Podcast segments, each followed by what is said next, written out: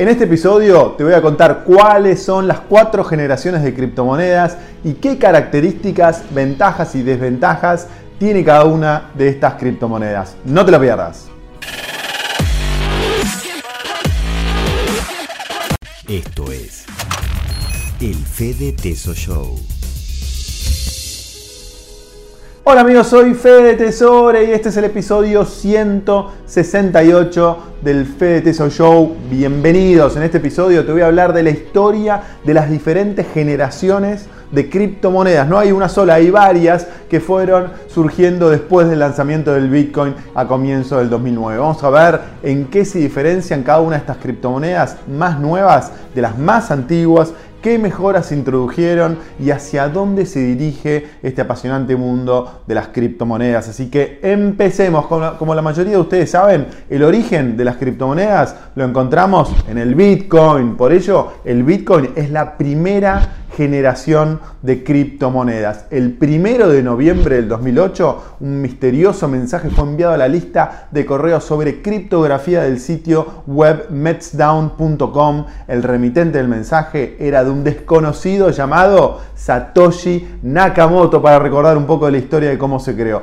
Este mensaje tenía un título Bitcoin, a Peer-to-Peer Electronic Cash System, que traducido sería como Bitcoin, un sistema de efectivo electrónico de persona a persona. Este mensaje contenía un artículo en formato académico de nueve páginas de longitud con las instrucciones para crear un sistema de dinero digital llamado Bitcoin. En ese artículo se proponía la creación de una unidad monetaria de pago descentralizada con una cantidad limitada a 21 millones de unidades y una emisión preestablecida por un protocolo. Los nuevos Bitcoins emitidos de acuerdo al protocolo se otorgan en pago por el mantenimiento de la blockchain de Bitcoin, que es una red digital, segura y descentralizada que funciona con un protocolo de prueba de trabajo. Este protocolo implica que para generarse cada nuevo bloque, las computadoras que componen en la red resuelvan complicados problemas matemáticos la primera computadora en resolver el problema y generar el siguiente bloque de la red recibe como premio una cantidad de bitcoins determinada por el protocolo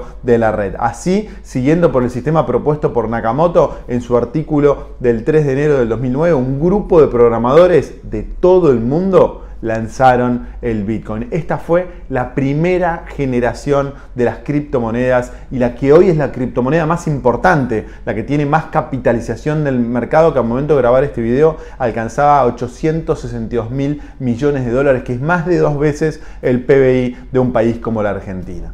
Bueno, ahora vamos a conocer la segunda generación de criptomonedas, que es el Ethereum. La segunda generación de criptomonedas tuvo su origen en enero del 2014, cuando una persona muy joven de solo 20 años llamado Vitalik Buterin llegó a Miami para participar en una conferencia sobre criptomonedas. Y en aquella conferencia Buterin se reunió con otros desarrolladores y planteó la necesidad de crear una criptomoneda con un lenguaje de programación que permitiera la creación de nuevas aplicaciones dentro de su estructura de blockchain. El código del Bitcoin es inalterable, lo que limita su utilidad a unidad de cuenta y de depósito de valor. Con Ethereum, sin embargo, estos desarrolladores aspiraban a generar un protocolo de código abierto editable en el que cualquier persona pudiera desarrollar sus propias dApps, que son las aplicaciones descentralizadas. Decenas de criptógrafos, matemáticos, informáticos se unieron al proyecto de Buterin y el 7 de agosto del 2015 se realizó la primera transacción de Ethereum. Al igual que con Bitcoin, la blockchain de Ethereum funciona a través de miles de nodos distribuidos por todo el mundo que la mantienen funcionando y validan cada una de sus operaciones. El Ethereum tiene tres características principales. En primer lugar, el Ethereum es una plataforma de código abierto. Esto quiere decir que cualquier programador puede acceder a su código y utilizarlo a su antojo para investigar y aprovechar esta investigación para construir sus propias aplicaciones. En segundo lugar, es programable, lo que quiere decir que a diferencia de otras blockchains, los desarrolladores pueden para crear nuevos tipos de aplicaciones en esta red. Y en tercer lugar, la emisión del Ether que es el token generado en la red de Ethereum, es ilimitada, por lo que no sustituye al Bitcoin como reserva de valor. Sin embargo, esto podría cambiar en el futuro. De hecho, el pasado 5 de agosto, entró en funcionamiento la actualización de la red Ethereum EIP 1559. Una de las principales características de esta actualización es la retirada de circulación de parte del Ethereum pagado para ejecutar las transacciones en la red. En los primeros dos días desde que entró esta actualización en funcionamiento se retiraron 30 millones de dólares en Ethereum y cada día se retiran millones de dólares más de esta red. El objetivo de esta actualización es ralentizar la emisión de nuevos setters para que la moneda no pierda valor como sucede con el dinero fiduciario. Mientras que el Bitcoin se la considera como una criptomoneda relativamente conservadora comparada a veces con el oro gracias a, sus atributos como reserva de valor, el Ethereum tiene una aplicación mucho más práctica orientada al desarrollo de innovaciones tecnológicas a partir de la tecnología del blockchain. Al igual que el Bitcoin, la blockchain de Ethereum funciona como un protocolo de prueba de trabajo. Una de las consecuencias del uso de un protocolo de prueba de trabajo es el elevado uso de poder computacional y por lo tanto de electricidad que implica la blockchain, lo que provoca un elevado consumo energético y unos costos de transacción más altos que limitan en cierta manera la funcionalidad de la red Bitcoin. Como puedes ver en el gráfico, desde principios del año pasado el costo promedio de la red de Ethereum se multiplicó por más de 5 veces, con picos en los que el costo es hasta 50 veces más alto. Este es un tema que los creadores de Ethereum planean solucionar con una nueva actualización que planean lanzar antes de fin de año. En otro video prometo contarte un poco más de estas novedades, pero antes vamos a ver quién es la tercera generación de criptomonedas. La tercera generación, Cardano, con el objetivo de resolver estos elevados costos que limitan la funcionalidad de Ethereum. Uno de los cofundadores de Ethereum, llamado Charles Hoskinson lanzó su propia criptomoneda en 2017 y la llamó Cardano.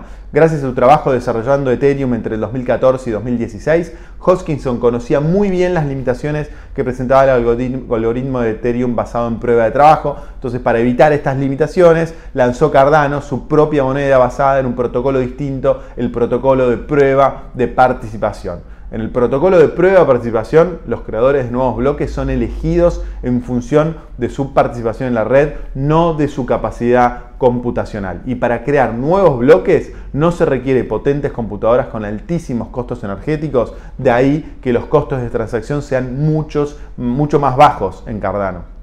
Cardano no es la única blockchain que se ha adaptado al protocolo de prueba de participación, aunque sí fue una de las primeras. Las ventajas del protocolo de prueba de participación frente al de prueba de trabajo son tan evidentes que Ethereum está copiando a la criptomoneda de tercera generación y está desarrollando una nueva versión llamada Ethereum 2.0 que lanzará a finales de este año o principios del próximo, como te contaba hace un ratito. Ahora vamos a la cuarta generación de criptomonedas, Internet Computer Protocol. Eh, en un mundo que cambia tan rápido como el de las criptomonedas, es difícil pronosticar cuál será la próxima gran fuerza que defina el futuro de este mercado. Una de las criptomonedas emergentes que mejor se posiciona por ello es la Internet Computer Protocol o ICP desarrollada por la Fundación Definity. Esta criptomoneda ha sido uno de los mayores proyectos en el mundo cripto con inversiones totales por 195 millones de dólares que aportaron algunos de los mayores fondos de venture capital del mundo como Andersen, Horowitz o Polychain Capital. El desarrollo comenzó en 2018 con el trabajo de 190 desarrolladores repartidos en las oficinas de Infinity en San Francisco y Zurich. Tras más de tres años de desarrollo, el 10 de mayo de este año se lanzó la red de ISP. Según publicó Definity, el objetivo de ICP es crear una nube descentralizada y escalable hasta el infinito que permita generar aplicaciones y sitios web hasta ahora alojados en los servidores de las grandes compañías de hosting como Amazon Web Services, por ejemplo. Esta nube estará compuesta por decenas de centros de datos que funcionarán de manera parecida a Bitcoin y Ethereum y que por mantener esta nube funcionando, estos nodos van a recibir como recompensa el token ICP que además de cotizar en las exchanges de criptomonedas, otorgan derecho a votar en la gobernanza de la red de ICP.